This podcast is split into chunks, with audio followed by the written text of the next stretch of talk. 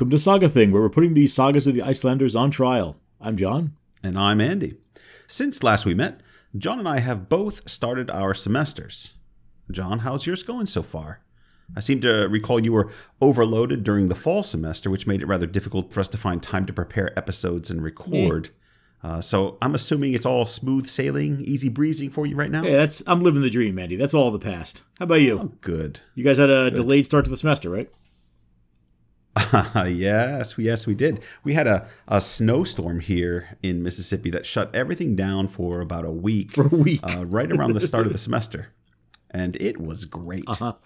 Uh, and this Yeah. this week long whiteout that you suffered, Andy. Um, how many inches was that?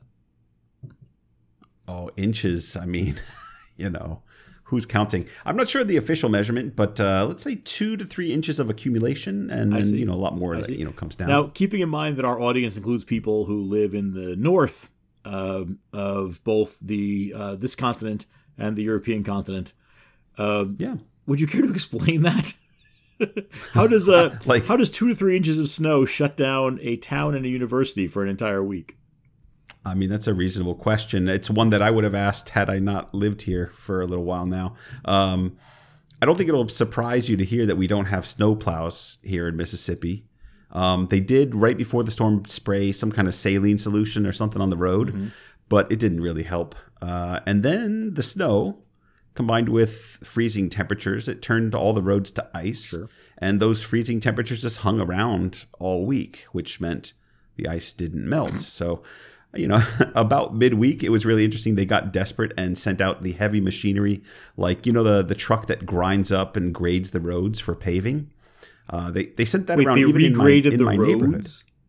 No, no, they just sent it around to kind of scrape the the ice a little bit, try to break it up, and then drop some, uh, you know, drop some uh, gravel down to give people some purchase. But it only kind of worked, and they ended up like creating big piles in the middle of uh, traffic lanes, and then people get stuck because they're trying to go left and they can't get over it. And it was interesting. So it's a big mess. it's a big mess, but we we loved it. We had uh, you know plenty of food in the house, and uh, we spent our time getting to know our neighbors a bit better, which was nice. And we even got to go sledding around our neighborhood uh, in the day and in the night because I live in a, a kind of hilly neighborhood. It was it was great. I, we had a, a wonderful time. But they so now they've they've sent in the dog teams and the Sherpas, and everybody's been dug out, and you guys are ready to start the semester. right, right. Good. No, it, it melted. It melted away in like a day or so. I mean, temperatures got back to Mississippi temperatures, and we returned to normal life. Uh, so yeah, I'm teaching uh, my courses for interdisciplinary and multidisciplinary studies programs as usual, and I am already swamped with grading and advising appointments and people switching majors and all kinds of stuff. So uh, yeah, we're back to the grind of the regular semester. And uh, that grind is seriously cramping my availability for Saga Thing. But uh, yet here we are. It's only been a few weeks since we last recorded. I think we're doing pretty well. We're Hmm. we're we're ready to talk about Svarfdaela Saga again. Well, a few weeks is maybe being a bit generous, but I am excited to get back to Svarfdaela Saga. Me too. Speaking of which, I wonder what happened.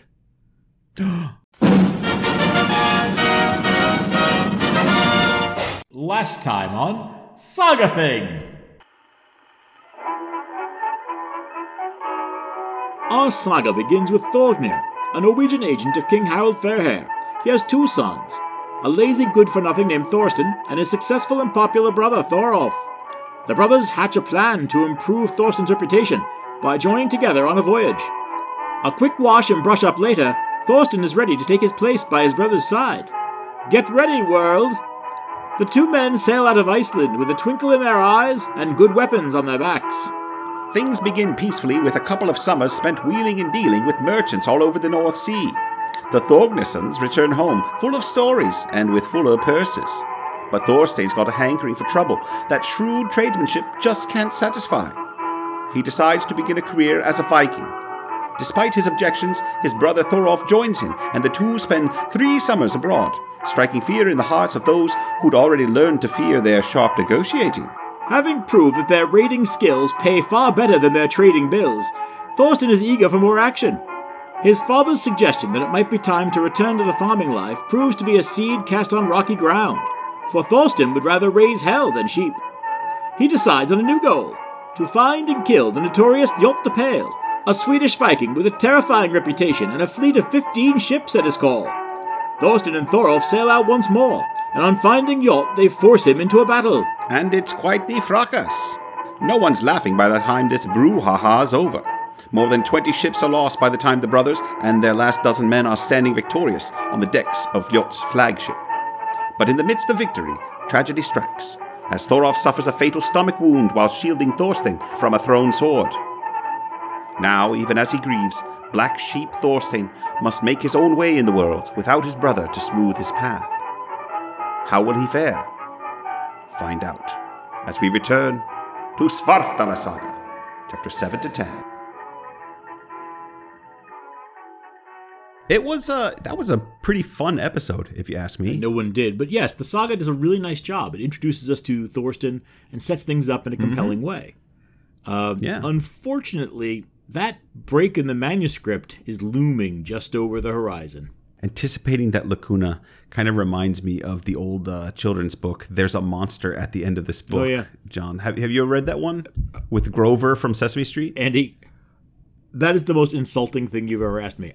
I'm Well, I, I would figure I was born you not only dead grew up center with it, of Gen X. Are you kidding? Is there wasn't a Sesame Street piece of paraphernalia that I didn't have as a child?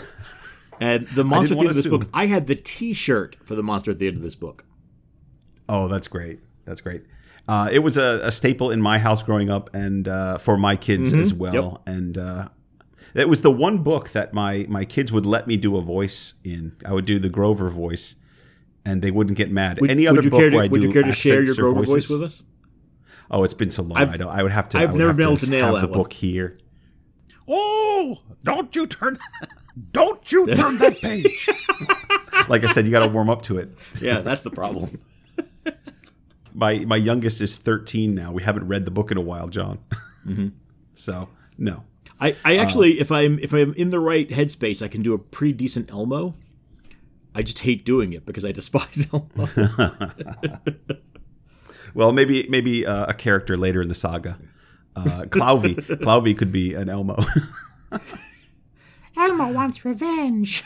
yeah, exactly. All right. Well, anyway, that that's what it feels like to me because you know, like every time we turn the page in, in in this book, we're getting closer and closer to that that that gap in the narrative that that is so large and so world breaking for this saga that it it kind of makes it hard to make sense of what's going on. I agree, but I think we should save our discussion of manuscript studies.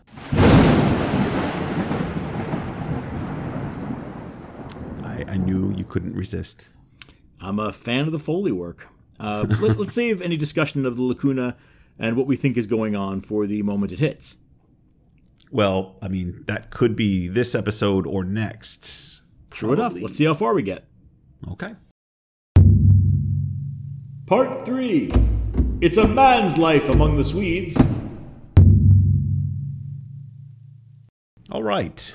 So Thorstein has accomplished his goal of defeating the famous Viking known as Ljot the Pale.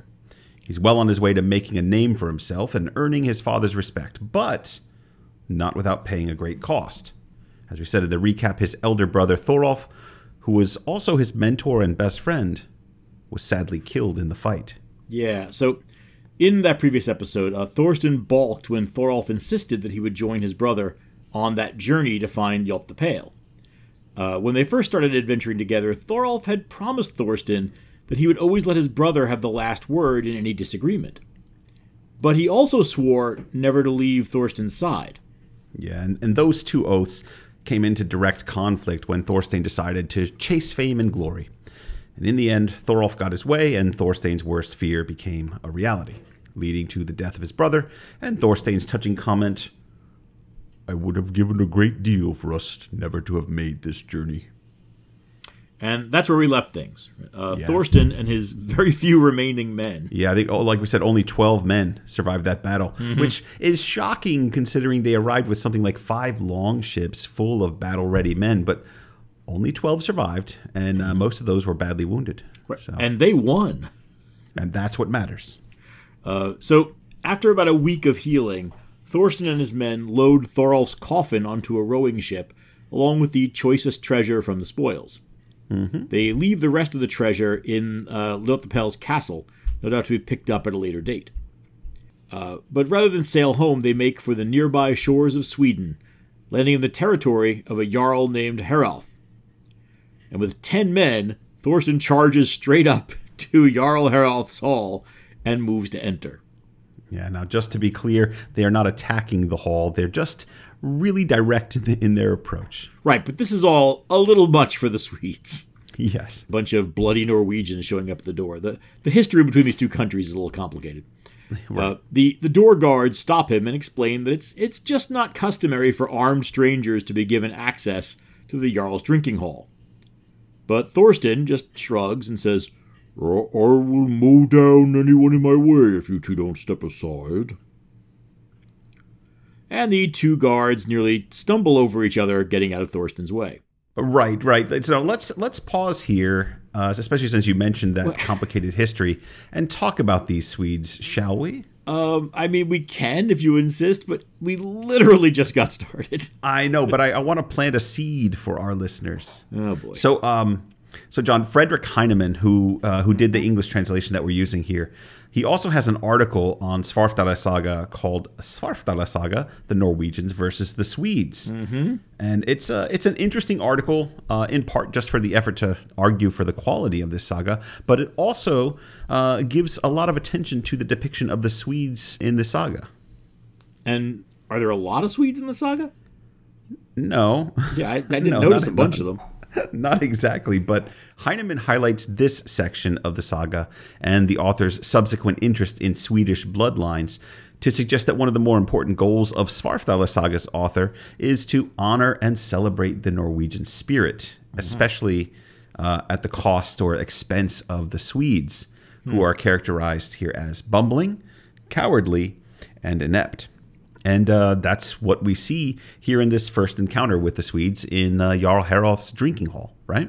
Yeah, no, I, I thought you were either going to launch into a Beowulf or Lord of the Rings comparison, or else make a cheap IKEA joke after that, that encounter with the guards. No, but uh, that's obviously there too, especially once we meet Haralth, and we'll, we'll surely touch yeah, on that. Yeah, so so going forward, we need to pay a bit of attention to how the Swedes and Norwegians compare, right? Yes, yes. And it should be pretty obvious that one of those is better than the other. Right. No offense to our uh, our many many listeners in Sweden. Uh, yes. So uh, we should have a look at Hrothgar or uh, Jarl Haralth then. Uh huh. Yeah, I see what you're doing there. And it, it is wholly justified. There's a light Beowulf seasoning to this section of the saga that you might pick up on. I can't think of a less palatable idea than a light and which Beowulf, Beowulf? seasoning. Like a, a Lam- Lambert's Beowulf or Oh, more of a. lovely. An, Mm, tastes saucy. Saucy. Uh, So uh, Thorstein pushes his way past the guards, who at this point do absolutely nothing to stop him from entering the hall fully armed Mm-hmm. with ten men behind him. And again, that that speaks to the weakness of the Swedes, right? That Heinemann is talking about. yeah, that's right. Uh, and for his part, Jarl Haralth receives the surprise guest rather well. He doesn't seem the least bit surprised that Swedish guards prove to be useless. right. Uh, they greet each other, and Haralth notes that he has heard very good things about Thorstein. now, what good things could he have heard, John? I mean, surely. Just stuff he Thorstein- overheard just now, listening to the conversation at the door. yeah, I hear you go through doors really, really well. Uh, but like, I think like you know, Thorstein and his brother have spent the last three years raiding.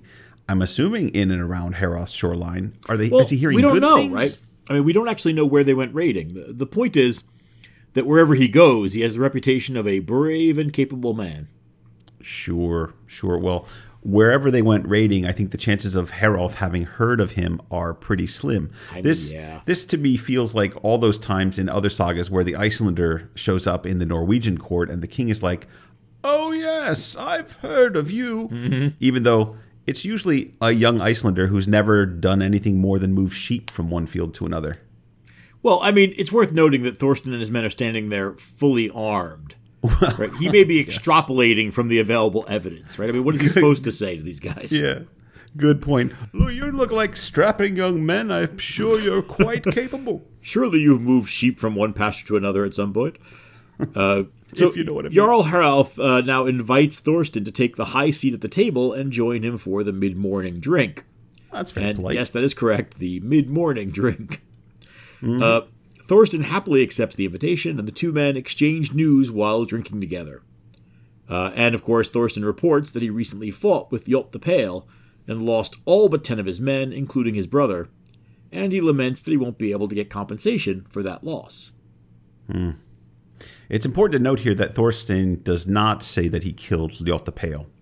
Instead, he's playing like he's just come from being attacked by the cruel Viking, and this is all that he's got left. Uh, he's not going to be able to get payment or compensation for the loss of his brother, uh, not because Ljot the Pale is not going to pay it, but because Ljot the Pale is dead. But he doesn't mention that, right? Right, right. And uh, Harolf is impressed that Thorstein managed to get away with his life. It's very unusual. He, and he says that he's quite familiar with Ljot the Pale, and he's never heard of anyone getting away from him unharmed.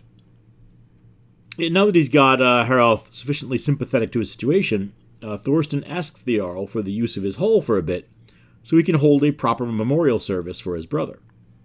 He promises to pay all the expenses, and the Jarl readily agrees. So, with, uh, with the Jarl's permission, Thorstein and his men build a fine burial mound for Thorolf, presumably not inside the hall. Uh, When it's when it's finished, they place him lovingly inside with plenty of treasure to honor him, and then hold a grand feast to celebrate his life. Yeah, it's a big, big affair. It lasts three nights long, and it's not just for Thorstein and his ten men.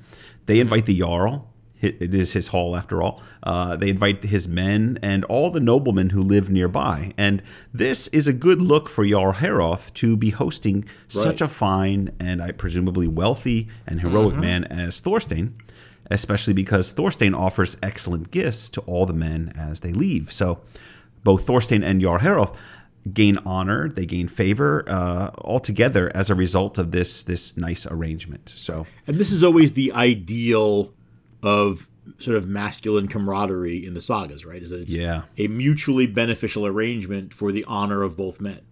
yeah, that's a great great point. And and things do go so well, and Jarl Haroth is so impressed by Thorstein that he actually invites him to stay the winter, which Thorstein gladly accepts, um, especially because he's only got a handful of men and he needs to make it all the way back home. So why not stay there in fine style throughout the winter and then prepare to go home later? Right. And everything goes great right up until Yuletide. Yuletide. Don't tell me Gudmund the Grunch has made his way to Sweden. Well, no, someone equally crusty and dastardly, though, is indeed lurking over the horizon.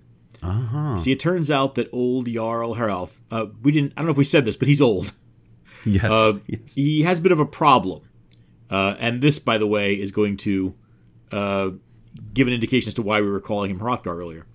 Yeah. Uh, the saga does a nice job of setting it up. It says, It was nearly Yuletide when a change came over the people.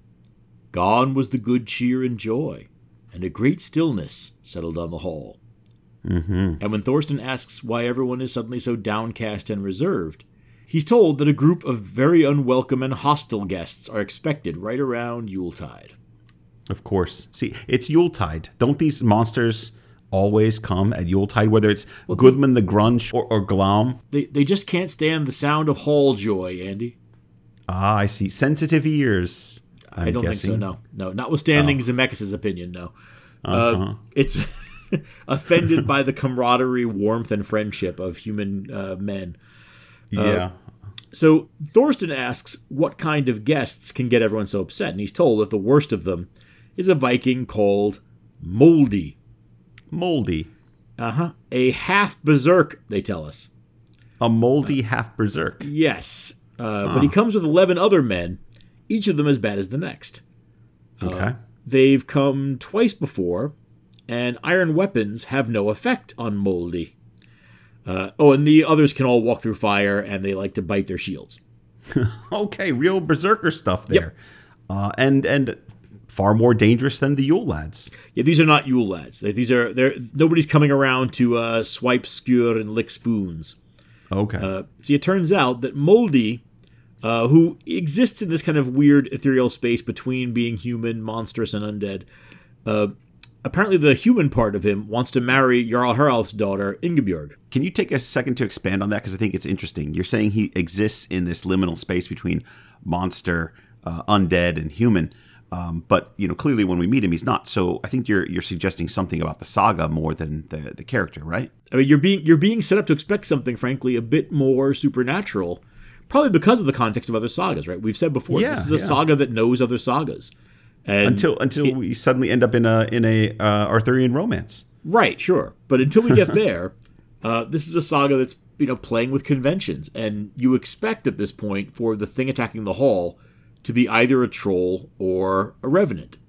maybe not a revenant, but the monstrous part, yes, I agree with that. But you say that uh, Moldy wants to marry uh, Haralth's daughter Ingebjorg, and uh, I think uh, I think everyone who's listening now knows exactly where all of this is heading, right? Indeed. Uh, but wait, there's more. Oh, If the Jarl doesn't accept Muldi's proposal, then he'll have to fight the evil Viking in a duel three nights after Yuletide. well, Unfortunately, the Jarl is just too old to duel. Do we, do, we, do we mention that he's old? he's old. He's very, very old, Andy. And he's, do he's a lot older when it comes time to fight somebody like Moldy. yes, he is. Uh, and unfortunately, uh, nowhere in this hall is there anyone willing to stand up to this beast of a man. yeah, this all sounds so familiar. Yeah, doesn't it, though? Yeah, but you know, it's it's a nice blend of what you'd find in a legendary saga like uh, Ragnar's saga and uh, and Beowulf. And while Heinemann doesn't make much of the Beowulf parallels in his article, he does note that the Swedes have quote grown weak under an aging ruler uh-huh. and that the court is comprised of quote retainers simply not able to support their leader. Right, but instead of a sort of more explicitly monstrous figure like Grendel, this Yeah. aged ruler is plagued by Muldy, who's just a half berserk guy. Yeah, still kind of a monster. Kind of. I mean, conceptually, yes, just not, you know, Yeah. physiologically. Yeah. Um, just real quick, John, uh, the name Moldy, um, not a common name that I'm aware of. I'm pretty sure that's unique among the sagas, right? I mean, it's. Uh, I don't think you've come Yeah, I didn't. I don't know why I didn't look it up. Did you happen to look that one up at all? Uh, oh no, no, I'm saving that for nicknames. I did look it up, but I'm saving it. Uh, my prediction: it means moldy, as in moldy bread. Shh, don't give it away. I'm just guessing. History of the English language and what being what it is, you know. Um, okay, so Thorstein. Thorstein has to play the role of Beowulf here, obviously. Uh, he no doubt steps right up and offers a boast to the Jarl, promising to rescue him from this menace, this monster once and for all. Right? Surely. Well, not, not exactly. Uh, he says something like, I think it's inexcusable that such a thing would bother him so much. Well, that's hardly a Beowulfian boast there. Well, yeah, and yet those who heard him say this interpret it to mean that Thorstein is offering to fight the duel on behalf of Jarl Harald. oh, great. Uh, well, sometime later, the Jarl catches wind of this and he approaches Thorstein to ask if the rumors were true. Is it true what I hear? That you plan to release me from the duel with Moldy? yeah, I think uh, this is a situation where everybody else took a sharp step backwards when it came time to look for recruits because Thorstein is very surprised by this and says, I wouldn't go that far. I wouldn't go that far. It's such a funny line. This is why I love these later sagas. They're Yeah, capable of yeah. this. All I said was that it might be likely that someone would step up and release you from the duel if you offered some incentive. I see. Well, I have decreed that anyone who can rid me of this man will have my daughter's hand in marriage as their reward. Interested? Now, surely, John, this this is all the incentive that Thorstein needs. Marrying the Jarl's daughter would be a real step up for him, right? I mean, maybe, but remember, she's Swedish. Is that really a step up for a Norwegian? Oh, John, I don't think my wife is going to appreciate that joke, or Well- or the Swedes listening. I mean, she she lives with you. She's heard worse. That's true. But I'm only talking about the way that the saga interprets it, right? sure. No, dig dig yourself out of the hole. Go All, all I meant is that Thorstein doesn't seem to take the Swedes all that seriously, and neither does this saga. Uh, I wonder if he thinks, or if we're meant to think he thinks, that the offer of a Swedish Jarl's daughter is really the kind of reward his Norwegian father would appreciate. Hmm, interesting. I, I mean, I guess that that supports Heinemann's suggestion that this whole section puts Norwegians and Swedes in stark contrast. But I'm gonna hold off judgment on hmm. whether I agree with that or not just yet. Well, I mean, Thorstein's cool response to this offer kind of highlights that discrepancy, right? He says, I did not ask because I wish this for myself. I'm just saying that the more men that know about the offer, the more likely they are to help you. Uh, have I said first of all, ouch? That's really t- terrible. um, have I said in this episode how much I don't like the voice you've chosen for? "Oh, I, I can't stand it." But you know, know I'm, I'm- look, it's what he sounds like. I just, it's I merely- ruining a I really merely- good character for me, John. I merely interpret Andy. So you're the vessel, and the voice right. came to you. That's it right. came through you. That's right. Thorstein is Thorstein is speaking through me. Yeah. And well, he likes okay. to talk this way. So You are he- taking up with him, feel free. the the jarl is is basically begging him for help, and he says, uh, maybe if you all you know let other people know, Right. Uh, they, Right. they might help you out. Not me, but someone. Right. You might you, So- might you might be able to find somebody who's into your daughter. Yeah, yeah. Now, I just imagine poor old Jarl Haroth deflating into his chair after that. So, uh, just to be clear, you're not offering. Nope. Now, to be fair, that isn't exactly how uh, Yeah, no, that last down. part, no, no. Yeah, no. Uh, we're told that the Jarl was encouraged by Thorstein's suggestion, and I take this to mean that Jarl Haroth begins proclaiming the reward far and wide in his lands, hoping to find someone to take on Moldy, the half berserk. I think we all know who's going to take on Moldy the Half Berserk, Andy. It's a surprise. Part 4 Moldy the Half Berserk. Now, as Yule approaches, the mood in the hall steadily improves. The Jarl's gathered his kinsmen, his friends, and all the best men of the realm together for a feast on the eve of Yule. I suppose things are now looking up for Jarl Haralth, right? I mean, uh, Thorstein seems to have suggested that he uh, that uh, wait, maybe Thorstein suggests. Oh, I see. That he actually promote the offer. Wait, what? Oh, okay. I see what you're saying. Okay, sorry. Maybe Thorstein's suggestion that he actually promote the offer of his daughter's hand has uh, paid off. Yeah, and and all the best men are there. Mm-hmm. Now, imagine if you will, a hall filled with warm fires and good cheer. A feast is laid out on the table, and no doubt there's fine music playing. The Jarl, anticipating guests, has saved twelve seats between the high seat and the door. And just then, as the mood of this hall reaches its peak, a guard enters to inform the Jarl that Moldy and his eleven companions are approaching the hall. This is one of these useless uh, Swedish guards. Yes. So is this uh, is this story time, Mandy? You're setting this up like it's story time. No, no, it's it's saga thing. Now, the hall goes quiet. The fires somehow seem to burn dimmer. The shadows play eerily on the walls. And then the door opens.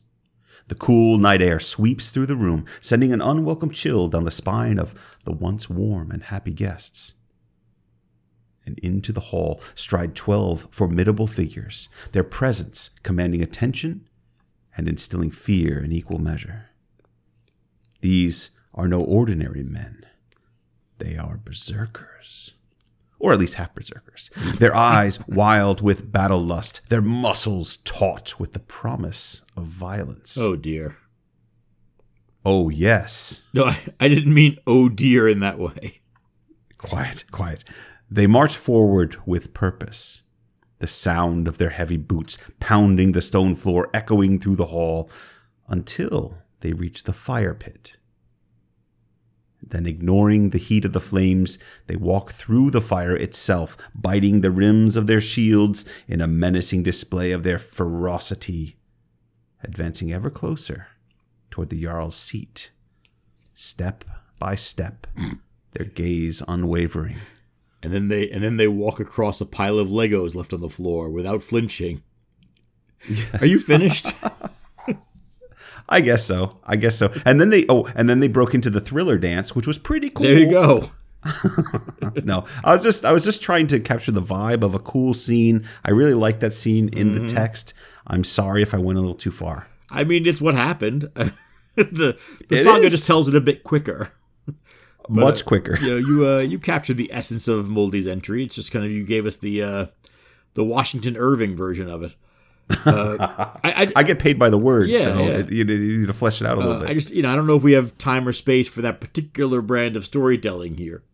okay, yeah, yeah. So Moldy comes in, he fights a duel, and then we're in Iceland. No, no, no, no, no. Hold, hold, hold, hold. That's a bit. Oh, I thought you're going a bit too to fast. You gotta search for the Oh, happy medium, Andy. right, right. So uh, Moldy does approach the Jarl, and they exchange. I was surprised to read a polite greeting. Sure. Uh, Moldy is a very polite villain. Yep. But when Jarl Haralth invites Moldy and his companions to take the 12 seats that he had saved for them and sit down, be welcome, uh, have, have some food, uh, Moldy responds that he's not interested in the Jarl's hospitality just yet. Not until the two of us have settled our business. Oh, that voice is okay. Well, it's it's not dis- too dissimilar from his. Oh, I almost I almost gave something away. There's a reason. Uh huh. So the Jarl says it would be best if they just celebrate Yule together first, and then he'll put his men to the test to see if any of the gathered fellows would be willing to fight Moldy on his behalf. It's a bold assumption, but it tells me the Jarl is pretty confident that one of the fine Swedish heroes in the hall is going to prove his worth when the time comes. Absolutely. And if not a Swede, then just maybe there's a bold Norwegian somewhere in the hall. Well, Moldy isn't interested in waiting. He says, I'd like to go around now, from one man to the next, and ask each of them if he thinks he is my equal in valor. It should be an amusing game, but I would never speak in this way to you, Jarl Heroth, because I wouldn't want to disrespect you in any way. So, Andy, uh, I assume that, like me, you've caught a whiff of Sir Gawain and the Green Knight here. "Oh, uh, absolutely." Uh, I also I thought of Chrétien's Knight of the Carts or the story of Lancelot. Uh, it also begins with a feast that's disrupted by an unwelcome knight who challenges Arthur's court, and obviously Guinevere is involved with that one as well. And if any of you are familiar with these stories, listeners, uh, you know that Arthur's court generally doesn't handle the challenge a lot better than Hrothgar's men handled Grendel, uh, or indeed than uh, Jarl Haroth men are handling this. Uh, right? You need a Sir Gawain or a, a Sir Lancelot or a Beowulf to suddenly appear. Right, quite right. Yes, and and things play out in exactly this way at Jarl Harald's court. Uh, Moldy walks around the hall, stopping before each man, uh, and asks him whether he considers himself his equal in valor. And despite Jarl Harald's hopes, no one steps up when confronted by Moldy. Well, until he comes to the man sitting in the other high seat. This man has his legs stretched out on a box and a pelt draped over his head. Oh, how mysterious! Well, He not, calls himself Strider. not not if you read the first part of the saga and realize that this is exactly how uh, a certain somebody used to lay around his parents' house. That's right. Moldy stops at this uh, this very comfortable man and asks what kind of fellow would be slouching on the high seat like this. And from under the pelt, he hears, That's none of your business. Oh, this is getting good. If only Sir Gawain talked like that to the Green Knight. A little Well, attitude goes a long yeah, yeah, way. no, it gets better. Uh, when Moldy asks this mysterious slouching man whether he thinks he's his equal in valor, the man says, Oh, I wouldn't say so. Because I regard you as having the nature of an animal that walks on four legs. The one we call a mare. Whinny whinny. Moldy does not like well, that. no, he should not. This is uh, you know, this is regarded as a killing insult in the law.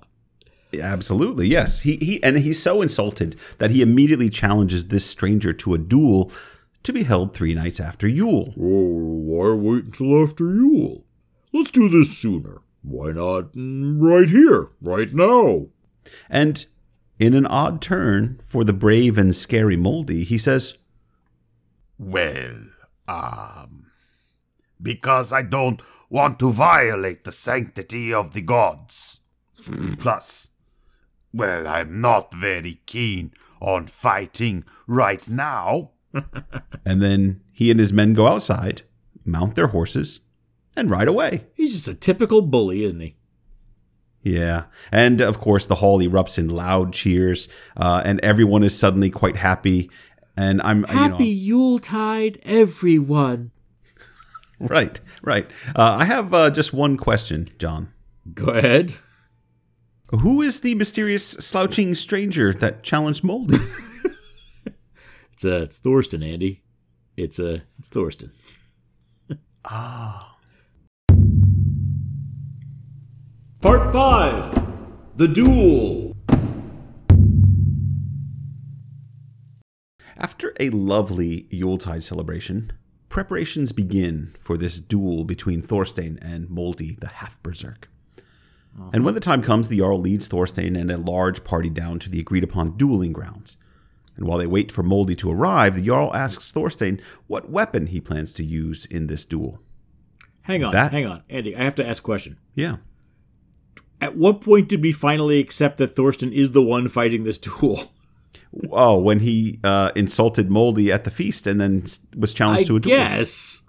I guess. I mean, or, or is this a separate I feel like we kind of jumped very quickly from you know maybe possibly to Oh, I think suddenly he's the guy fighting this duel. I think that was all just Thorstein's chicanery. He has a I way of kind of like, you know, working in the shadows while sa- saying one thing and meaning another all the time. he's constantly. a scamp. He he's a really is. scamp. Yeah.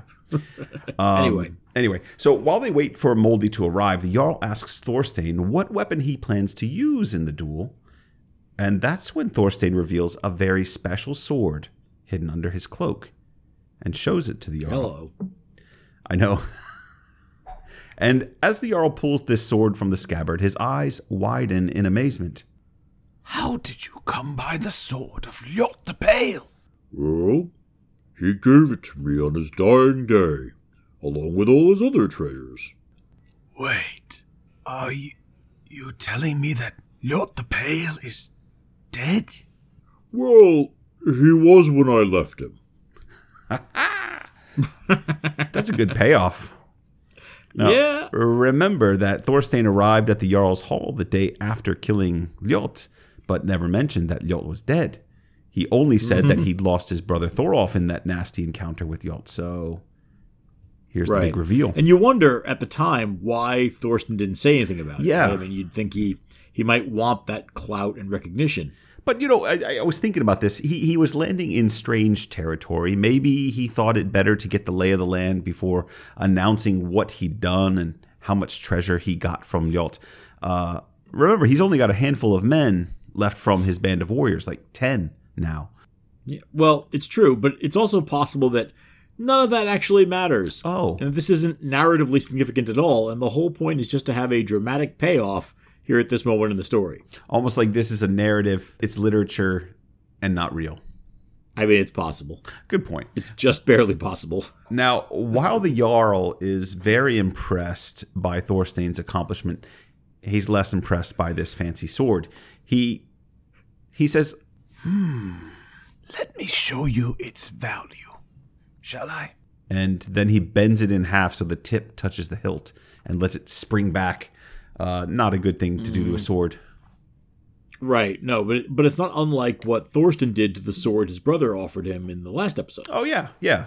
Uh, well, and, and just like that one, it turns out that uh, Ljot the Pale's fancy sword is a bit more decorative than it is practical. Right, which I mean, we have to say isn't particularly uncommon historically. Right. Yeah. I mean, there's a there's a real difference, a stark difference between the kinds of blades men would wear for ceremonial or decorative purposes or to make themselves look cool, and those that would actually serve well in battle. Sure, and uh, and this one, Whether or not it might have served Thorstein well is now useless because the temper of the blade is ruined. So thanks a lot, Jarl Harald. Well, never fear, the Jarl is here. He's got some good advice and a gift for young Thorstein.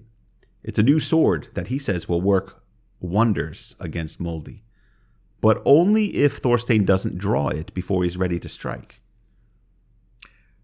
So it's easy to get a reputation for generosity when you destroy a dude's sword before replacing it. You know? Yes, yes. Uh, and uh, despite the rather rude handling of this trophy sword from Ljot the Pale, Thorstein is happy for the advice and, of course, for the gift of a new sword. Until he draws it from the scabbard and sees that it is not only very ordinary, but also very rusty. Yeah, that's true, but don't worry about the rust. The Jarl takes the I sword. I feel like you should worry about the rust. No, no, no, no. He takes the sword from him and he bangs it on a nearby rock. And all the rust falls off. Okay, This baby's good as new, Thorstein. it's a paraphrase. And sure enough, the rust falls off. The sword looks bright and new again. It's perfect. Right, yeah. Blacksmiths hate this one trick. Exactly, yeah. the Jarl then hands the sword back and explains Listen. This sword will bite Moldy's skin, but be careful. He blunts every weapon he looks at. So you must be careful that he's not aware of it until you strike at him. Right, so Moldy, in the tradition of bad guys in a duel, likes to use a bit of magic to help his cause. Right, so no surprises really. Uh, and if I understand the Jarl's advice properly, Thorstein is supposed to start the duel with Ljot the Pale's sword, which is definitely not going to work now, Right. and keep this other sword hidden until the moment he plans to use it. That's correct, yes. Now, at this point, Moldy finally arrives, and he expresses some shock that Thorstein and the Jarl have arrived before him, saying, It's never happened before that I arrive later to the duel than my opponent. And Thorstein responds, I I think this is pretty pretty clever of him. Well, your late arrival will correspond directly to your late departure. In other words, you'll be leaving in a body bag. Oh wow! In the in the parlance of a certain 1984 karate movie involving a kid, yes. Yes, uh-huh. and and though he's old, the Jarl does offer to hold Thorstein's shields for him, but Thorstein refuses. Yeah, probably a wise move. Uh, just to be clear, Herath is most likely offering to help Thorstein here by taking responsibility for getting him a new shield the one he's holding breaks. Right? Probably not actually offering to be in the path of the blows. Yes, I don't think so. Uh, because depending on how the duel goes, even just sh- fetching shields could be a dangerous job. Yeah, because you got to give it to him while someone might be swinging a sword at him. Uh, now, so if the audience needs a refresher on the rules of a holmgang, and this is indeed a holmgang, uh, Moldy lays it all out for everyone in clear terms. He says, Each of us will place his cloak under his feet, and each of us must stand on his cloak, not moving a thickness of a finger. And the one that moves will bear a coward's name. While the man that wins will be called valiant wherever he goes. Whoever is wounded or defeated can release himself from the duel by paying three marks.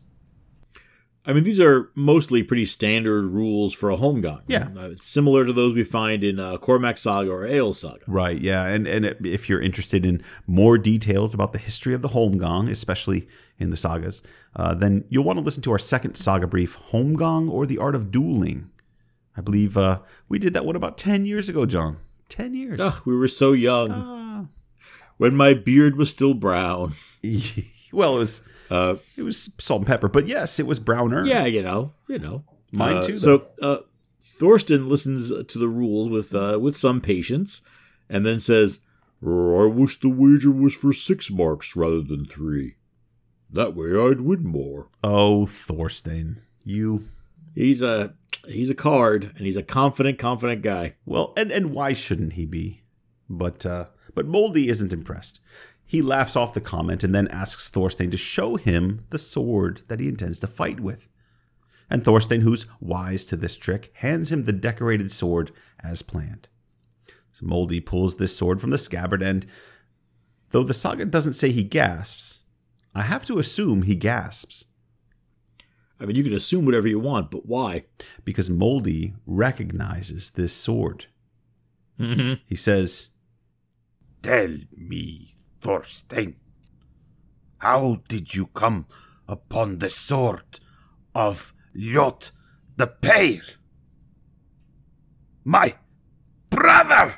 Hey, big reveal. Big reveal. That's right, folks. Moldy the Half Berserk is Ljot the Pale's brother. Boom. So it's, it's one shock after another in this saga. Yeah, well, you would think that the Jarl might have mentioned this at some point. Well, or maybe the saga author, but Someone. yeah, yeah. Uh, Thorstein says, Ljot sent you greetings on the day he died, along with the thought that you were the most likely to avenge him. Okay, wait a second. That doesn't sound right to me. uh, no.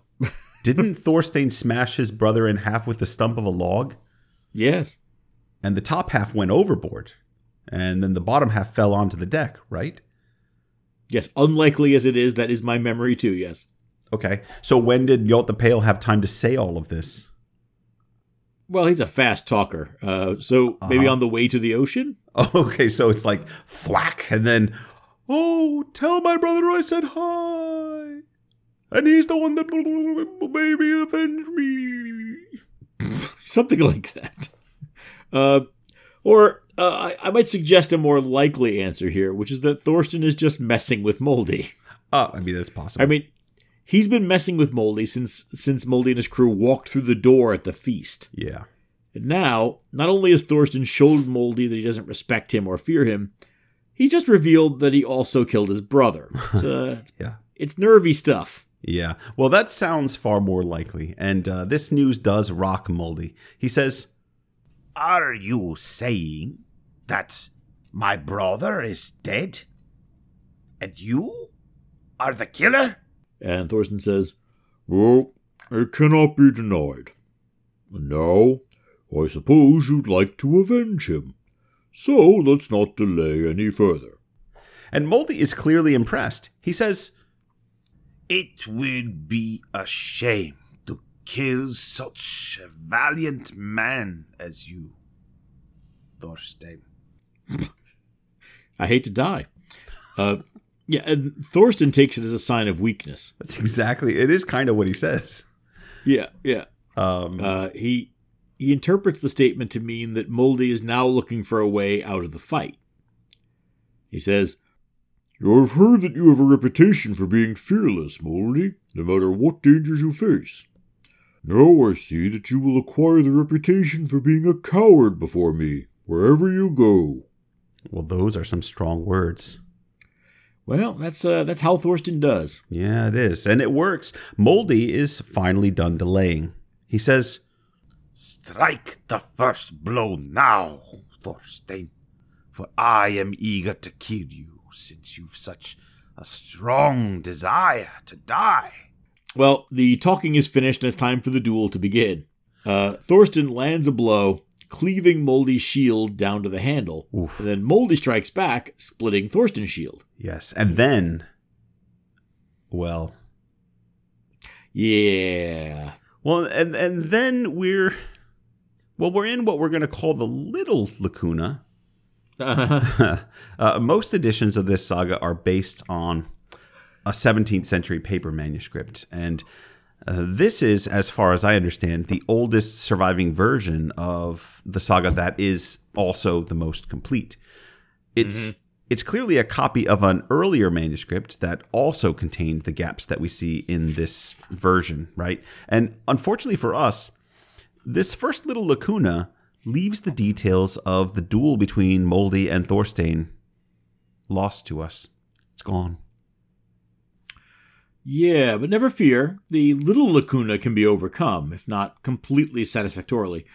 Uh, because you see, there are later paper copies, or uh, basically editions at that point, Yeah. of this saga. and they do fill in the gap here. Right. Yeah, and I think I, I think the oldest of those is from the 18th century.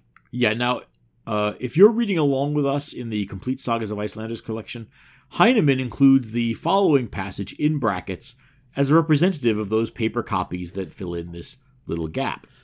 mm-hmm. And so it went all day, so that it could not be determined who had the upper hand. But nevertheless, the result of the duel was that Moldy ended his life shamefully, and bore out Thorstein's prediction that Moldy would be leaving the duel after him. Thorstein returned to the hall, and the Earl thanked him for his victory with many words of praise, and valued him much more than before. Thorstein stayed with the Earl for the time being in great honor. Well, that's well, that's what it's disappointing, is what that is. It sure is. Yeah. No, I uh I'm glad that it at least picks up on Thorstein's claim about Moldy leaving the duel after Yeah, him. nice it, it does indicates that at least this is somebody who's read the saga. right. Uh, but it is it's pretty rushed. It makes no effort really to incorporate the stuff about the two swords that Thorstein is using, right? The the sort of the show sword and the real one. yeah. Remember, he's supposed to be starting off with Ljot the Pale's bent and uh, broken sword, and then switch to the one that Jarl Haralth gave him to finish Moldy off. Yeah. I mean, the saga invested a lot of time in that, and Yeah, you're just going to ignore it? right. And it, it is another one of those things that's partaking in various saga traditions, right? We've we've looked at uh, the sword Skofnung, which has all these rules Right, attached yeah, to its yeah. use. Uh, this just feels like an 18th or 19th century editor doing their best to fill in the gap as succinctly as possible in order to create a bridge to the start of the next chapter, chapter 10. Yeah, I agree. Uh, you know, there, there is, of course, an alternative to the short paragraph that Heinemann includes in this translation. And where'd you find that? Uh, well, I looked at the Icelandic text in the Saga database. Uh, that is the sagadb.org, which is an excellent resource for all the sagas that we're doing. Uh, you can grab them in Icelandic, uh, sometimes in English, sometimes in Danish and other languages. Uh, but it offers uh, two variations, uh, this version, on the kinds of things that one might find surveying later paper manuscripts. And the first one that it offers is the one that you just shared, but the second one comes from that 18th century manuscript. Um, and it's a bit more interesting. Well, does it actually describe the duel? Oh yes, yes, but uh, it does introduce some other details. Um, so let me let me just read it for you here. It's uh, it's a little bit longer, uh, but remember, uh, it picks up where Thorstein and Moldy had both struck blows, uh, both breaking the first shield of the other, and then the manuscript picks it up uh, right there, or the edition picks it up right there with. Now they take another shield. Then Thorstein strikes with his sword at the Jarl's shield, but Moldy intends to strike with the flat of his shield. Thorstein sees this, lets his hand drop so that the blow hits the outer foot, and takes off the calf, the ankle, and the shin. Moldy now retreats back onto the edge of his cloak so that he leans over. Now, I'm going to pause right there. I believe it says mm-hmm. he just lost his calf, ankle, and shin Yes. But he has the wherewithal to just back up a little bit and then lean over. Yep. Yep. Very okay. Um, just want to be clear. Now, He's a very he's a very strong-legged man. right? He's a three three-time national hopping champion. Yeah. Uh, well, at that moment, Thorstein strikes Moldy's neck so that the head flies off. That's why he was leaning over. It's a good setup. We've seen that before. he's he's less able to handle this one. right. Um, it's not over yet. There was a great cry from the Jarl and his men. But as soon as Moldy's followers saw him collapse, they wanted to escape. But the Jarl orders his men not to let them get away. They were all killed there except one, whom Thorstein coerced into revealing where Moldy's hidden treasure was. This was a great fortune because Moldy had been a great duelist and the greatest of robbers. This treasure fell into Thorstein's hand because the Jarl did not want anything to do with it. He thanked Thorstein for his victory and for the freedom that he had gained for himself and his daughter. Thorstein became very famous because of all of this, and he then returned home to the hall, and the Jarl arranged a splendid feast, and they drank happily. Well, well, well. Yep. Well, that's more like it. I mean, it kind of covers most of what we're looking for, and then some, doesn't it? Yeah, except for the hidden sword. Yeah. That part still got left out. What's up with that?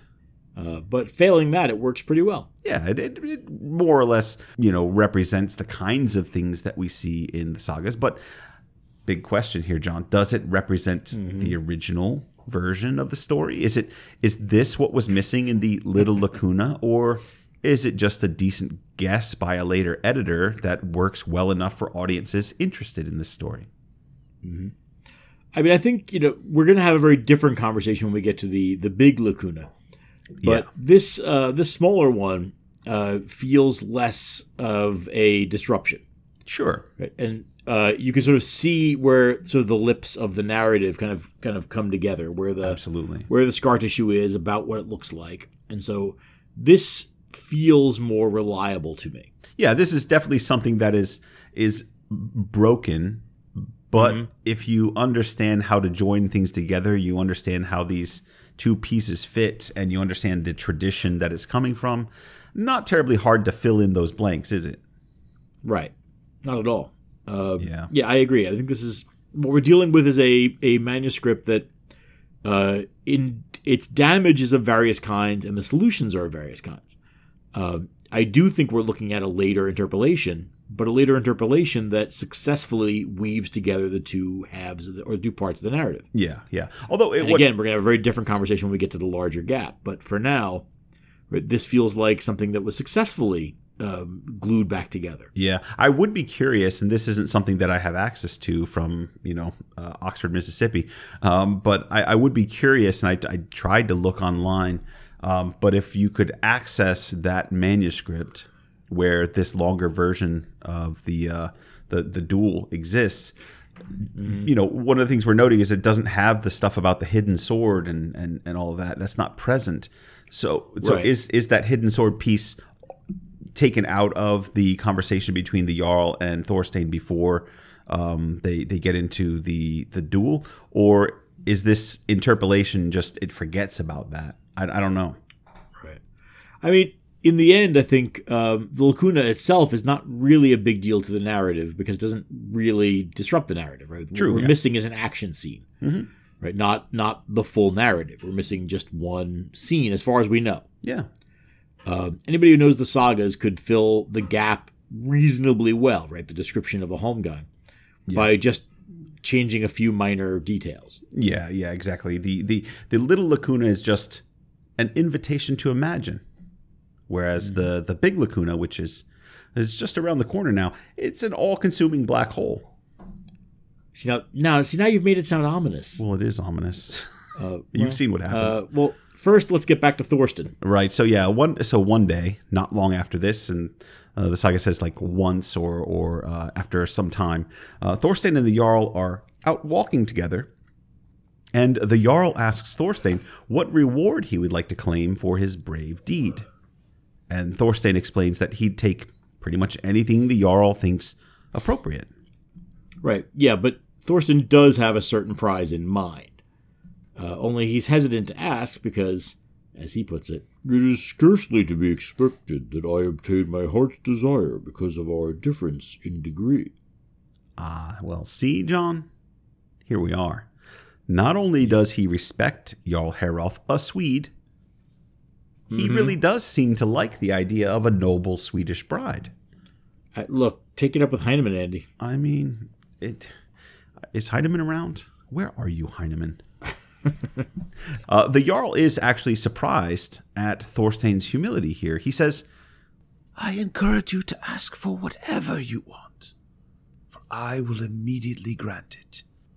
Yeah, and obviously this is exactly what Thorstein wants to hear, right? And it just isn't going to surprise anyone to hear that what Thorstein really wants is the hand of Ingebjorg, the Jarl's daughter. Yeah.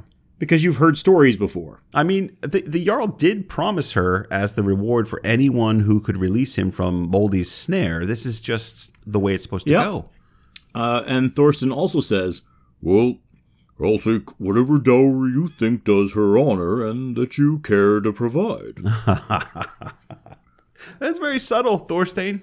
Very subtle to oh, throw yeah, that real in. subtle. Oh, good job. Now, the Jarl readily agrees to this. He says that he's been expecting it for some time and he's happy to oblige.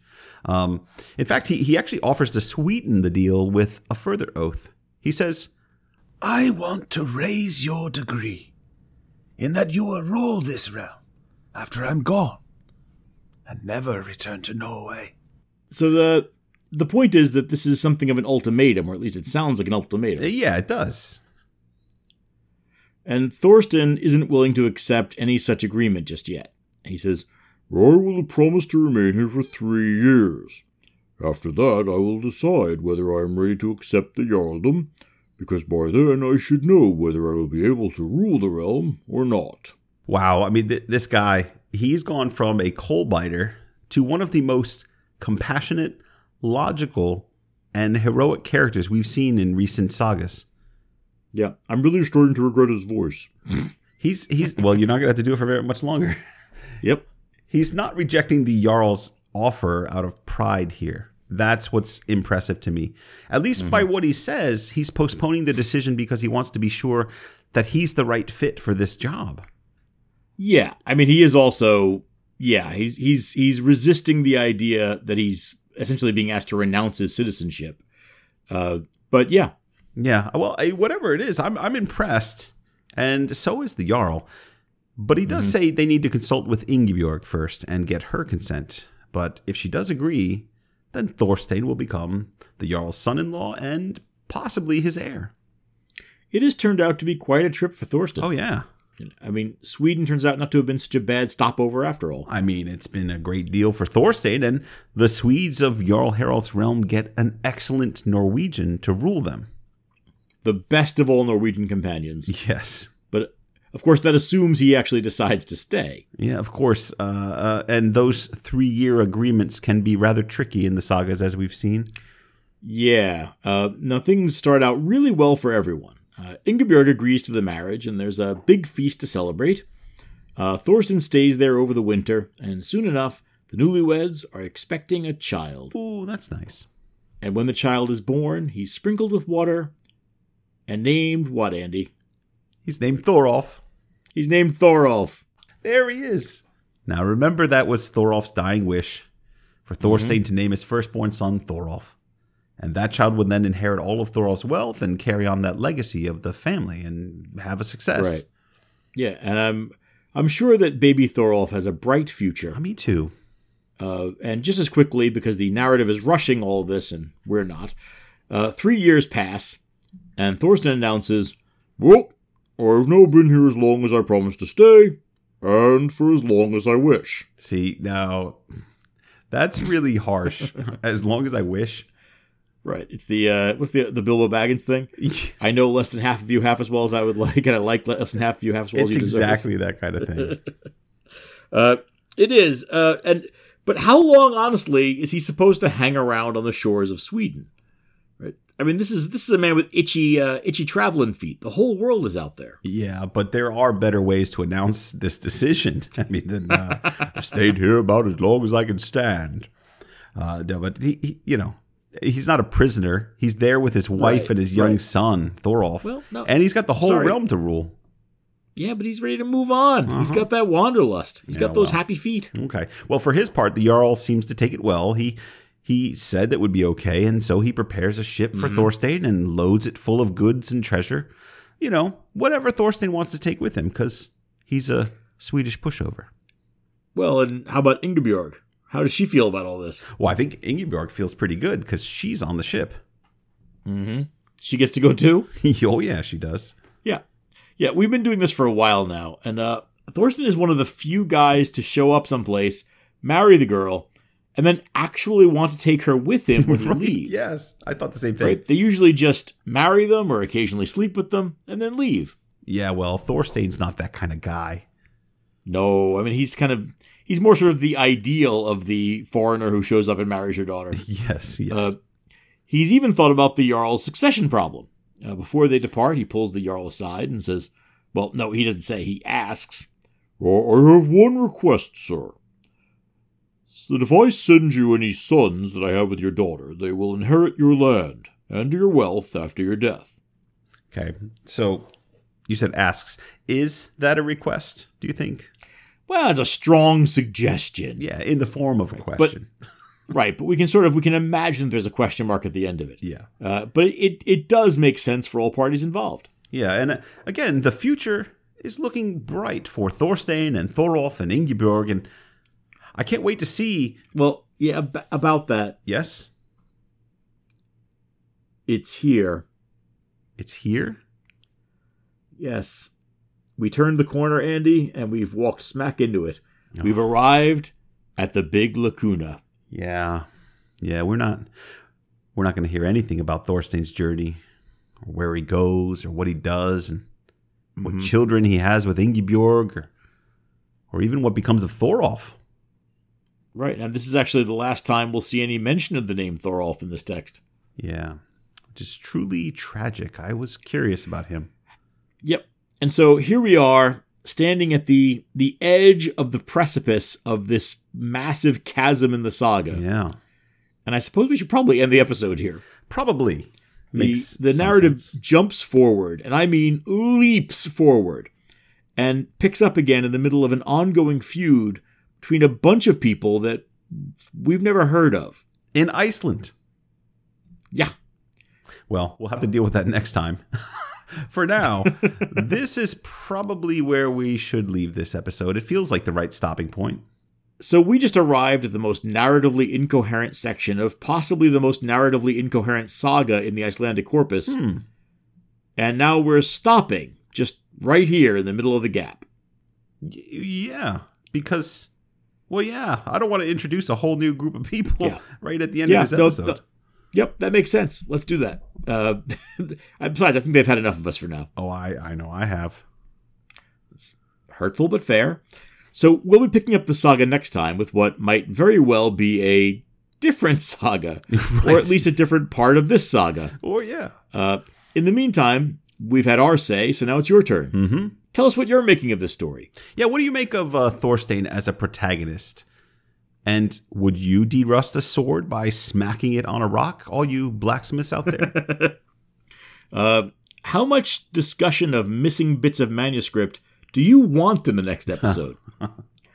and uh, while we're at it, where would you place this saga among the others qualitatively so far? Is it the worst saga, or just one of the worst well, sagas? now, not everyone thinks it's that bad, John, at least up no, to this no, not. point. Yeah, not everyone does actually. Uh, we're going to need to revisit some of those scholars that we quoted at the beginning of this saga when we get to the end.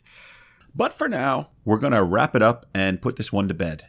You can reach out to us on Facebook, Instagram, and even Bluesky now. Whoop whoop. We're Hello. Saga Thing Podcast. Uh, you can also check us out on our unofficial official Discord site, which is just Saga Thing Unofficial, uh, or on uh, you know Twitter. It's X pretty as Saga Thing official at this point. Oh, pretty official. Yes, it is. But since unofficial is in the title, I think we're fine leaving it that way. I think it's cute.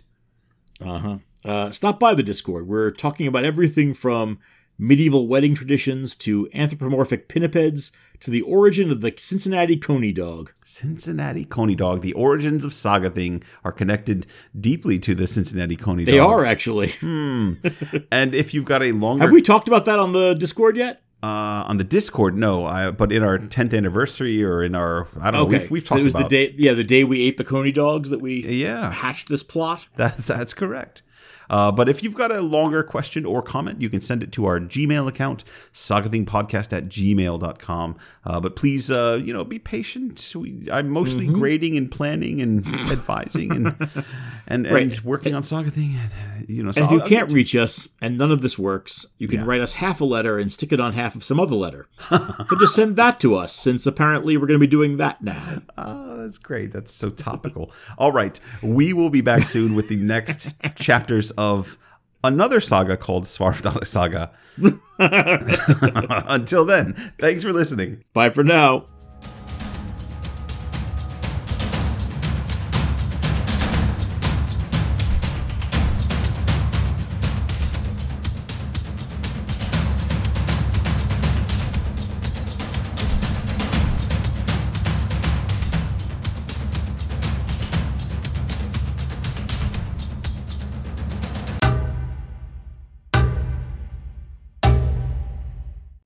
Strike the first blow now, Thorstein.